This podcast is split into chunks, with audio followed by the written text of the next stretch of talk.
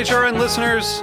As we celebrate our 15th year, we are deepening our commitment to giving voice to the next generation of food systems storytellers, and we need your help. Our internship and fellowship programs help activate new possibilities for underrepresented and underestimated young people through experiential journalism, audio engineering, and production training. Through these unique programs, HRN helps food equity stewards build essential workforce readiness skills that expand their potential and foster economic mobility. Please consider supporting these critical programs. And with a minimum donation, you can be entered to win a dinner for two at an amazing restaurant in one of eight cities and tickets to a concert at a great venue in one of those cities. We have incredible partners across the country who have donated, as they also share our passion for helping to educate the next generation of food systems storytellers. Check out heritageradionetwork.org slash 15 to donate and enter to win today. That's heritageradionetwork.org slash 15 to donate and enter to win today. And make sure you donate before March 31st. Thank you.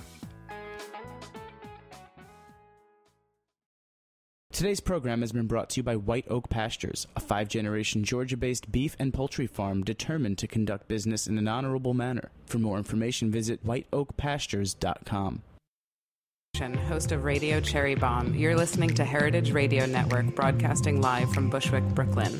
If you like this program, visit heritageradionetwork.org for thousands more.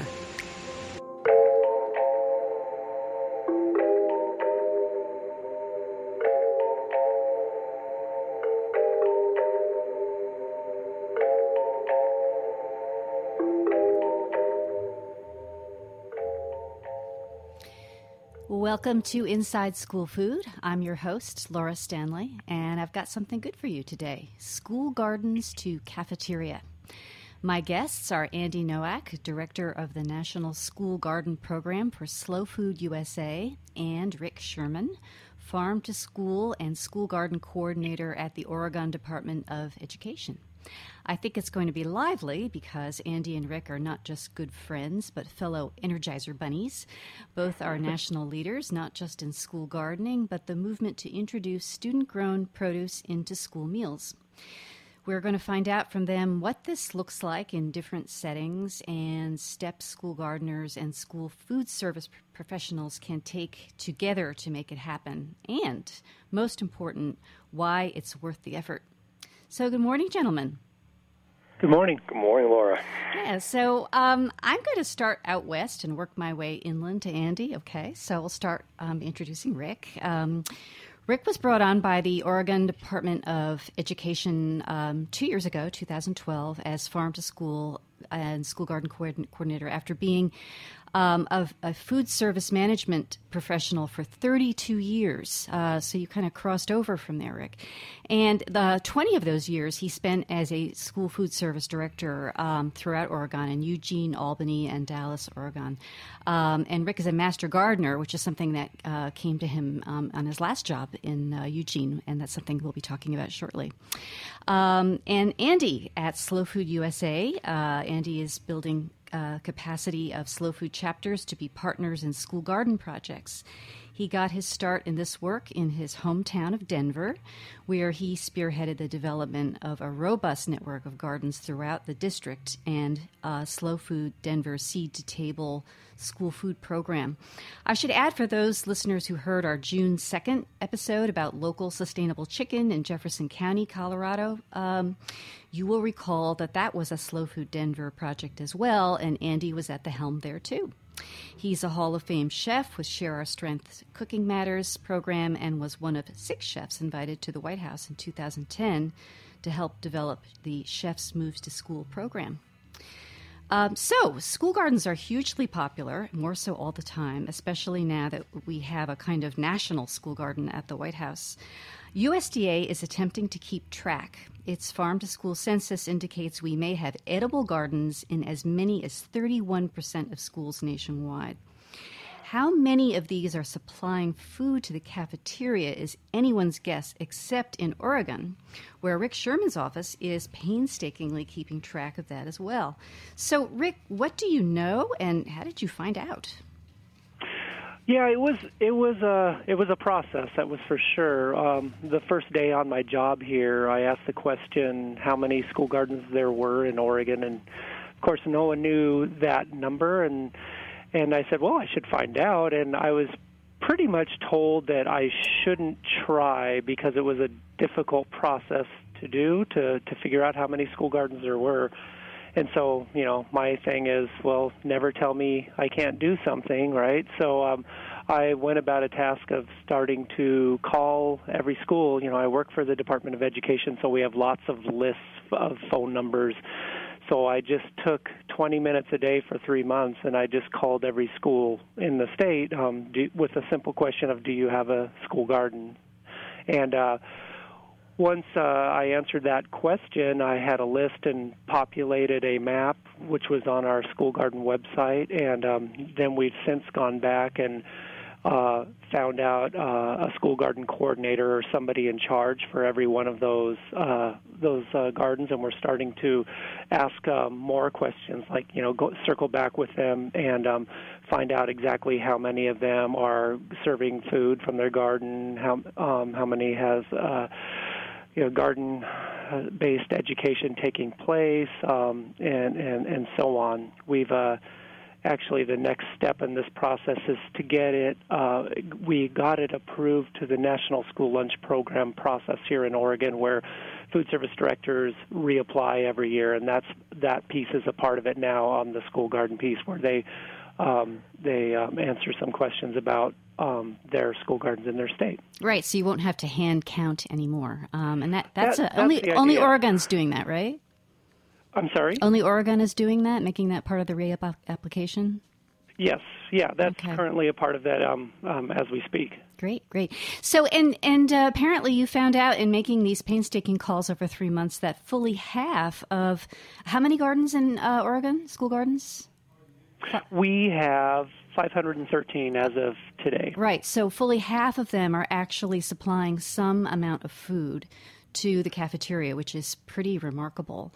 Um, what do you know about the kind of range of, of that in terms of the volumes that the gardens are supplying to these schools? Well, that that part, as of today, is anecdotal. We we just know of um, a, a lot of instances of garden produce going into the cafeteria, and just in my visits and around the state, um, there's some as as much as um, large volumes of uh, large gardens where they have almost a mini farm or they have just some raised beds on you know it just depends what is going on at that particular school.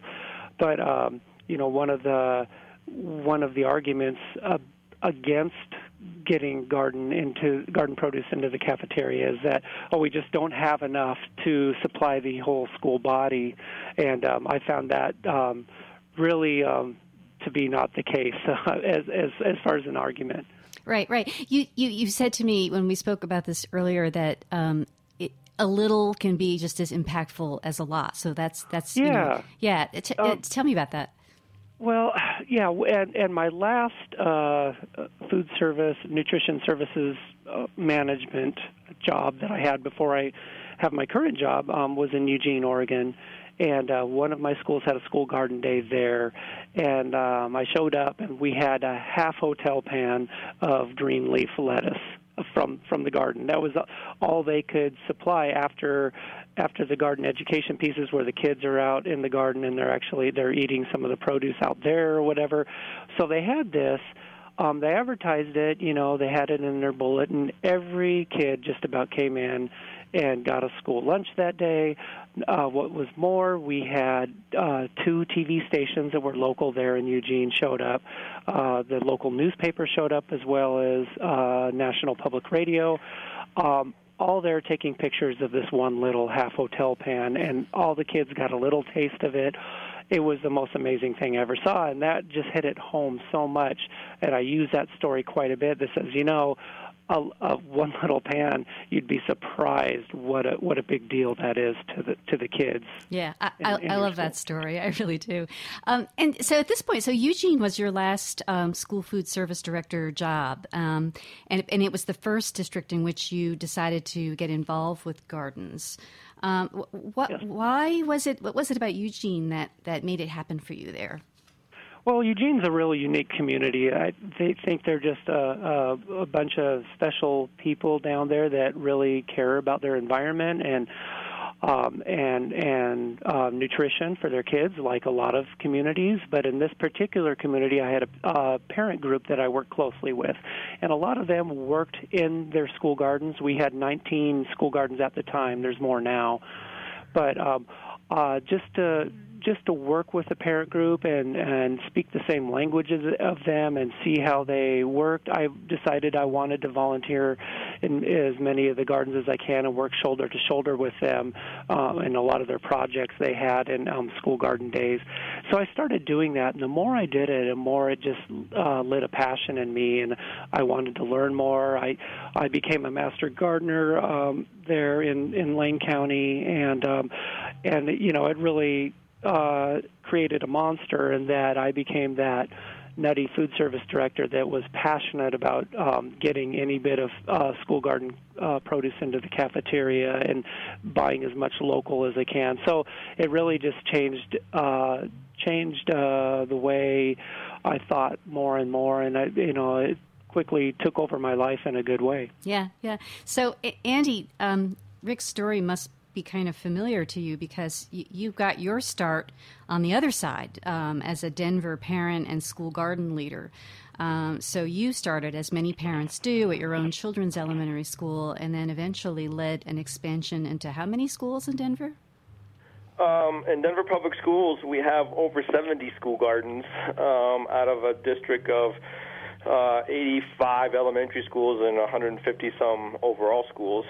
Um, but we also support six other school districts in the Denver metro area.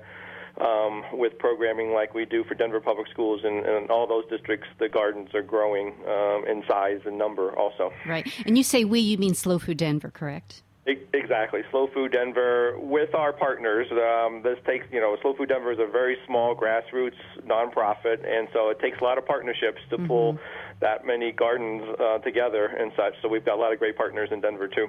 Right, right. So when you began, were you doing it through Slow Food Denver, or were you an independent dad getting this thing off the ground, kind of more grassroots?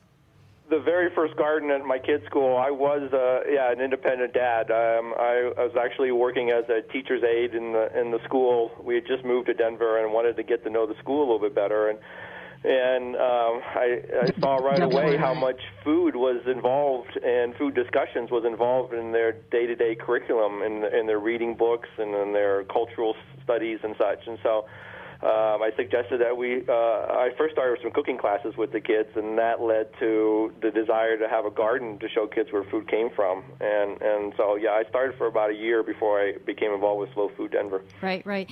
And then you were pretty well, you know, long into the process of developing gardens um, at Denver Public Schools before you began talking to food service about moving student-grown fruit and vegetables into the cafeteria. You know, so how, how many years in did that start happening? Um, well, so the garden started in 2001, and it wasn't until about 2009 before we were invited to the table to have discussions with food services and, and become a, one of their partners as they began uh, a long process of transforming their school meal program to more locally fresh and, and um, um, produce overall. Right, right. And so, who who uh, who started the conversation? About getting getting you know, getting the garden produce into well um, yeah that's a fun funny story in these parts. Um, I, if you've ever heard of the movie uh, two angry moms mm-hmm. concerning the school meal programs i was known as the angry dad here in denver. And and I was quite vocal about how disappointed we were that you know about school meal programs in, in the early 2000s and, you know we were growing all this great food in the gardens and the kids were eating it but we weren't seeing it in the cafeteria so it, it took the the intervention of a of assistant superintendent to bring uh, slow food and food food service together in 2009 to start that conversation, and and we had a I, I still remember that meeting very well, and we discovered that we both have the same mission. We want to feed kids healthy food to give them the best um, chances for success in the classroom, and and so from 2009 we began a process of of figuring out how we could work together, using the success from our school gardens to support their plans to transform the food in the school meal program. Right, right. And the school food service director um, at the time in Denver had an unusual proposition for you. He wanted to pay the gardens for the produce. Uh, why? Well, we in, in 2009 we we be, uh, uh, Denver Public Schools became part of a national a program called School Food Focus, and the intent of Focus was to get school districts to buy more locally um, grown food and, and raised animal products. And and Slow Food Denver was the partner on that project. And so in the middle of that project, we were getting all this great food from the farms and Leo Lesh, the food service director at the time, said we should also get food from the school gardens because you guys are producing a lot of food. And he said, I'm I'm paying the farmers for the food. I might as well pay the kids for the food too. And and uh, you know I don't mean to imply that the kids are actually collecting the the money. The money goes to the school gardens to, to support the supplies and the needs that they have on a year to year basis. Right, but I understand that's pretty unusual for the district to actually be paying the gardens for for produce. I I have not come across another program like that. Um, as Rick and I are, are recently traveling and, and presenting these programs uh, at national conferences, the fact that Denver Public Schools is paying for the produce raised quite the hubbub down in Austin at the Farm to Cafeteria conference. And and a lot of the garden leaders there were, were reporting that their directors saw this as a big challenge in, in getting the garden produce into the cafeteria. Why? I mean, well, first of all, we're not talking about a lot of produce, right? As, as Rick no, said, sometimes not, it's no. a pan of in, lettuce. In, in, a typical year in Denver Public Schools, 20 school gardens may supply about $1,000 worth of produce, you know, which is doesn't even scrape the bottom of the bucket compared to how much produce the district buys on a yearly basis. Um, th- there are strict procurement rules for food service directors to follow when they're using their USDA monies to buy fresh produce, and, and I think the, the the the overall feeling is that the, buying from a school garden is still part of their procurement process. And what I'm trying to convince everybody is buying from the school garden is part of an educational process. Mm-hmm. And you're allowed to use your USDA money for educational purposes. And and buying plants and seeds for school gardens is totally permissible by the USDA. And so I think it's just a national, uh, a natural extension to buy produce from the school gardens to show the kids that their hard work and that their efforts um, is meaningful and it contributes to the overall meal program in the district. Right, and, and I know that that Slow Food um, is interested, among among other things, in having um, food justice incorporated into its garden um, kind of raison d'etre its, its curriculum. So they're they're picking that up if if they're aware that the district is paying them for their work. So very, very true. We feel that everyone along the, the supply chain of food should get their fair, equal prices. And so, at, you know, as we're engaging local farmers in discussions for farm to school programs and asking them to consider schools to be another market for their produce. We want the farmers to get a fair price um, for all the work that they put in, and so uh, we believe that the kids um, and and you know there are costs to school gardens, and right now in general districts don't pay for much of those costs. Those are still being generated by the parents and the volunteers out of the garden and so we have to account for those costs and and you know food going into the cafeteria should have a cost to the program. Right, right. Okay. Well, we're going to go to station break. Um, and when we come back, we'll be talking about um, some logistics, including food safety. Uh, you're listening to Andy Nowak and Rick Sherman on Inside School Food. Uh, stay with us. Hi, I'm Jesse Kiefer, host of The Morning After. This summer, Heritage Radio Network is turning cinco. That's five for you non Spanish speakers. Since our launch in 2009, we've continued to bring you food, culture, and content like nobody else, and we need your help. HeritageRadioNetwork.org is a passionate, grassroots, action oriented nonprofit organization. That means we depend on the support from listeners like you to keep us alive. If you love what you hear on Heritage Radio Network, visit our website and become a member today. Thanks for listening, and thanks so much for your support.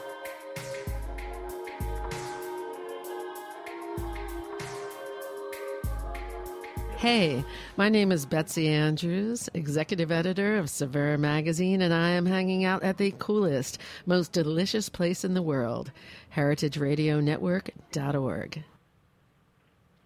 You're listening to Inside School Food. Today, a conversation about serving produce from school gardens in school meals with Andy Nowak, Director of the National School Garden Program for Slow Food USA, and Rick Sherman, Farm to School and School Garden Coordinator at the Oregon Department of Education. So, Rick and Andy, both of you have de- devoted enormous effort to designing and implementing food safety protocols for student gardens. It seems that food handling by children um, raises big concerns. Um, in, in your experience, do concerns about food safety tend to inhibit the development of garden to cafeteria? I don't know who wants to jump in here. How about, how about you, Rick, for starters? I would, yeah, I would love to. Um, when I was new to this posi- position in Oregon, and actually the whole position in Oregon was new when I started kind of delving into this area of getting the produce into the cafeteria. Um, that was one of the arguments, the negative arguments I seem to get from time to time, um, quite frequently actually, from more of the maybe some of the food service directors or more likely some of the principals or administrations in some of the schools was that there was a perception that you know I want to really emphasize a perception here um, that food might not be safe to serve in the cafeteria or there might be too much liability associated with it because it's not purchased from a bona fide like distributor or or farm or whatever, and it was too loose. Or, so, so that's when, um, yeah, I started um, looking into um, what I was currently using was just like a basic checklist that I developed for the the past the past place that I I work for, but I found out it was pretty inadequate and it didn't um, answer all of the questions. And and coming from a food service background and HACCP,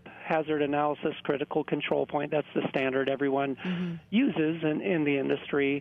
Um, I started kind of having more of um, this checklist go into a whole training and documentation manual to take away that argument.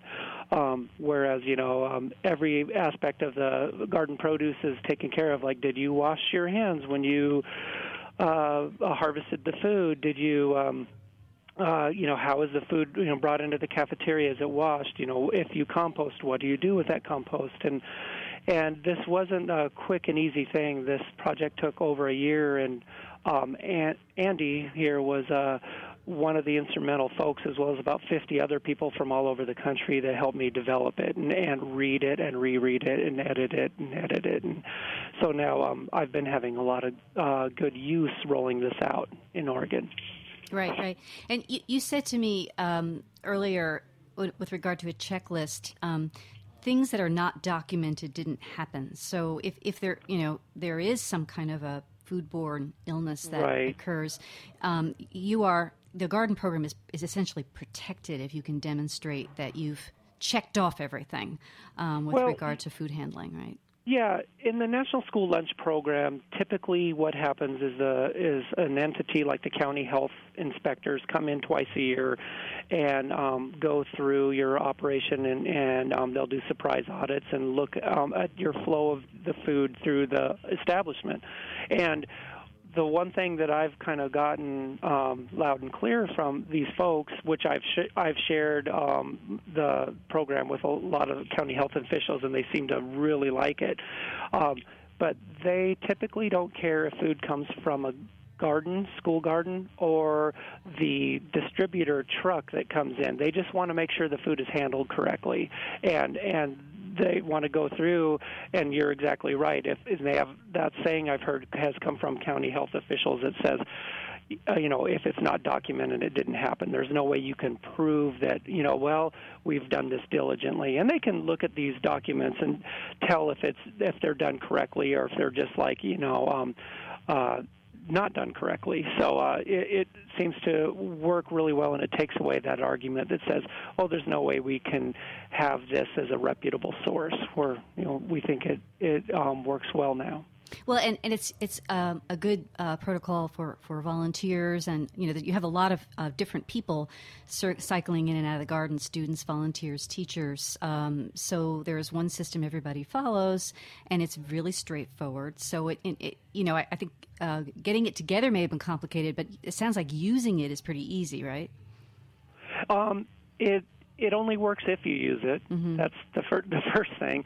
And um, yeah, it's uh, it's something that you just um, shouldn't have on your shelf, but a working document, and you, you you use it daily and weekly as you're as you're doing your day to day things. I know. Uh, operations are very busy, both in school gardens and teachers and uh, nutrition services folks. And this isn't to be viewed as something that's like, oh, it's just one more thing I got to do. It's, you know, you're dealing with precious commodities and students and you want to do everything you can to make sure that they're safe. And uh, this is just one of those things that just realize that you know um, we need to take care of these things, and um, and there's some training and just do the documentation as it says, and um, and it's a little peace of mind. Right, right. So um, both you um, and Andy have put online, or I should say, in Andy's case, it's the um, Denver Public Schools have actually put their checklist and safety protocols online, and I will be uh, posting those resources um, on the Inside School Food Facebook page. So, and they are easily adapted from one um, uh, setting to another. I, I, imagine that there there are um, regional differences uh, with regard to uh, certain requirements. Um, called for by public health authorities. You know, if, if, if, for instance, a district in Virginia wants to take the the uh, the checklist that you've developed in in Denver, um, Andy, how, where do they turn to make sure that it, it, it works according to the rules where they live? Well, yeah, I've always said that what we develop in Denver just needs to be a template, needs to be the beginning of a discussion in your own community. Um, even here in Colorado, the the rules change county to county, and while we have our our template in every county now in in the state of Colorado, I'm still advising schools and county health officials to sit down together and re-examine this document and adapt it to their needs within their county. Um, so um, it, it's a useful tool. It's a beginning point. It gets the discussion going, and, and that is often a hurdle. Um, Rick and I are probably on the phone every week with different school districts wanting to get started with this, and they just don't know how to get started. So having a template at least gets them, at least gets the ball rolling, and it gives them some place to begin the discussion. Right, right. So um, back back to data. Um, research on the health impacts of school gardening is still in its infancy. Um, and but what we have so far suggests that children who garden at school are way less neophobic about trying produce, um, vegetables in particular, and much more likely to eat it. Um, as for how student grown produce in school meals affects uh, fruit and vegetable consumption, we don't have data yet. But anecdotally, as Rick mentioned um, earlier, we're hearing a lot of good stuff about impact. Um, so, you know, Rick and Andy, based on your experience, would you say that kids like seeing the food they've grown themselves on the salad bar? You know, what's, what what happens? Um, Rick, you, you mentioned what yep. happened in. Uh, oh, wait, tell me about what the, the Portland story you told me earlier was a great one. Okay, and and first of all, yeah, there is a, um, many studies, and the one that jumps out on me, there's one by the Journal of the American Dietetic Association.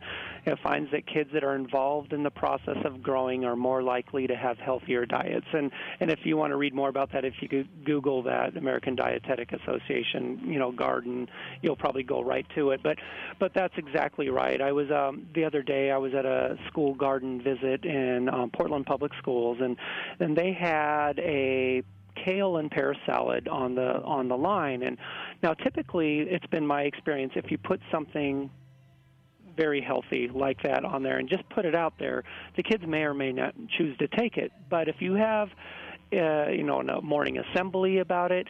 Um, if the kids, if that's something they have grown, like the the thing, the story I shared about when I was in Eugene, they're very excited to try it. And when I was there, that it was so funny. Not only was every kid choosing the kale and pear salad and loving it, the the entire student body, body population, and there was over 600 kids at this elementary school, and um, there was a very high participation rate there. All the kids were eating. So, um, not only were they eating it, there was a display table out front that had um, just um, some fronds of kale and some pears there, and it wasn't intended to be a salad bar. It was a it was a, a display to say, hey, today is our school garden day you know, or whatever. Well, we turned around and looked, and the the whole display was gone, and we saw kids walking around eating the entire you know fronds of kale, you know the spine and all, and just say, just saying how wonderful it was, you know. So it just goes to show if you put a little effort into it, and there's educational opportunities taking place. Yeah, you see it. Um, um, wholeheartedly that the kids will um, make healthy choices. Right, right. And and Andy, you, you told me that in um, Denver, the uh, salad bar will actually have like a point of service marketing, like a, a, shelf talker kind of thing, to let kids know what items in the salad bar come out of the school gardens. Well, I, yes, exactly. I believe that you know we need to market this with, within the school, with the students and the parents that visit at lunch, and even with the teachers. And so, in, De- Denver Public Schools, they they've created these whiteboards that are attached to the beginning of the salad bar, and it'll say, you know, today uh, on your salad bar, these items came from the school garden. And you know, we tend to grow kind of unusual items in the gardens because we want to show kids about the variety of tomatoes and the different shapes and colors of cucumbers. And so it's you know on the salad bar, it's fairly obvious when the school garden produce is there because with the yellow um, yellow teardrop tomatoes or the lemon cucumbers, these are items that the uh, school kitchens don't buy or don't even have uh, access to through their vendors. And so the school garden produce really pops on the on the salad bar, and the kids get excited to see it. Right, and I, I also just wanted to clarify. Um, in, in the case of Denver, Slow Food Denver worked directly with School Food Service. Um, uh, but in your role with Slow Food USA, your your new role, you're you're not working directly with districts anymore, right? So so if a district is interested in the work you're doing, including there's a, there's a gorgeous manual for school gardens that um, Slow Food USA has produced, which I will put on the Inside School Food Facebook page. So so districts that are interested in um, accessing those resources and getting help um, from Slow Food USA, who do they talk to? They talk to you or or someone else? Well, we're, I'm just in the very beginning of this job, you know, kind of like Rick a year ago, and so I, I have a lot of work to do to get my chapters up and ready to handle discussions with uh, with food service directors. Um, I, my goal is to eventually connect local school districts to their slow food chapter in the city, and, and that chapter then will be the conduit of information from, from my team down to the to the chapter to the schools. Um, in the meantime, I, you know, I'd be very happy to talk to any directors that want, you know, further information about how Slow Food engages uh, school gardens and, and works with school districts. And, and, and while I'm building the capacity of the Slow Food chapters, I'll have the capacity also to work with the with the districts because I don't want to miss out on an opportunity to work with the district while my chapters are gaining in their capacity. Yes, that, that, that, would not be your style, Andy. no, I said you were all. an Energizer bunny. um, well, and, and, I should add that the manual is available to anyone. So even if um, you know. Uh, a, a, district is building their, their garden program without the help of uh, Slow Food Chapter, the, the manual's there, and it's a, a fabulous tool. Um, but you know, you you did um, emphasize earlier in the conversation, Andy, that it took you many years before you felt the Denver Gardens were ready to work with School Food Service. So this is not something that a new gardening program should be jumping into from the get go, right? Well, when we started the gardens in 2001, and, and actually some of our partners had started a few years even earlier in Denver Public Schools, this is before school gardens were really part of the national discussion. You know, this is way before the White House garden that Michelle Obama put in. Um, the edible schoolyard at that time was the, was definitely the the target um, school garden in the nation and such but school gardens weren't really seen as a great resource um, for education or food for the cafeteria, or anything back in the early 2000s. So it, it did take us a while to show the capacity of gardens, show that the students um, were excited to be in the gardens, that we could grow food, and that it could have a meaningful uh, impact on the meal program because the kids were learning that you know fresh food was great, uh, great tasting, great for their bodies, um, and so you know, since then, the the gardens have matured. Gardens have grown up, and now gardens are, you know, supported by the USDA. There's national conferences on school gardens. Rick had a great uh, conference in January for the Oregon School Garden Program. Um, you know, so school school gardens are definitely part of the conversation, and and it, it's a lot easier in my mind these days for school gardens to get going, to have impact, to be involved in these programs because a lot of the early programs really set the the, the groundwork and the framework for these gardens to be successful. Right, and and I should add that your your manual, the Slow Food USA Garden Manual, um, has tools that really reflect the maturation of the movement, um, including uh, tools for uh, putting evaluation into place um, and which is, is really necessary now that gardens are taken more seriously to, to get and retain funding. Um, you do need that, and you have developed that. So I, I encourage listeners to uh, take a look at all of that. Um, we have been speaking with Rick Sherman from the Oregon Department of Education and Andy Nowak from Slow Food USA about kids growing food for school meals. And it's a beautiful idea whose time has arrived. Uh, thank you both for your tireless efforts, and thank you for joining us today. Oh, you're welcome, you. Laura. It's a pleasure talking to you. Um, you've been listening to Inside School Food. I'm Laura Stanley. Next week, I'll be back with news from the School Nutrition Association's annual national conference in Boston. Thanks for listening to this program on heritageradionetwork.org. You can find all of our archive programs on our website or as podcasts in the iTunes Store by searching Heritage Radio Network. You can like us on Facebook and follow us on Twitter at heritage underscore radio. You can email us questions anytime at info at heritageradionetwork.org. Heritage Radio Network is a 501c3 non-profit. To donate and become a member, visit our website today. Thanks for listening.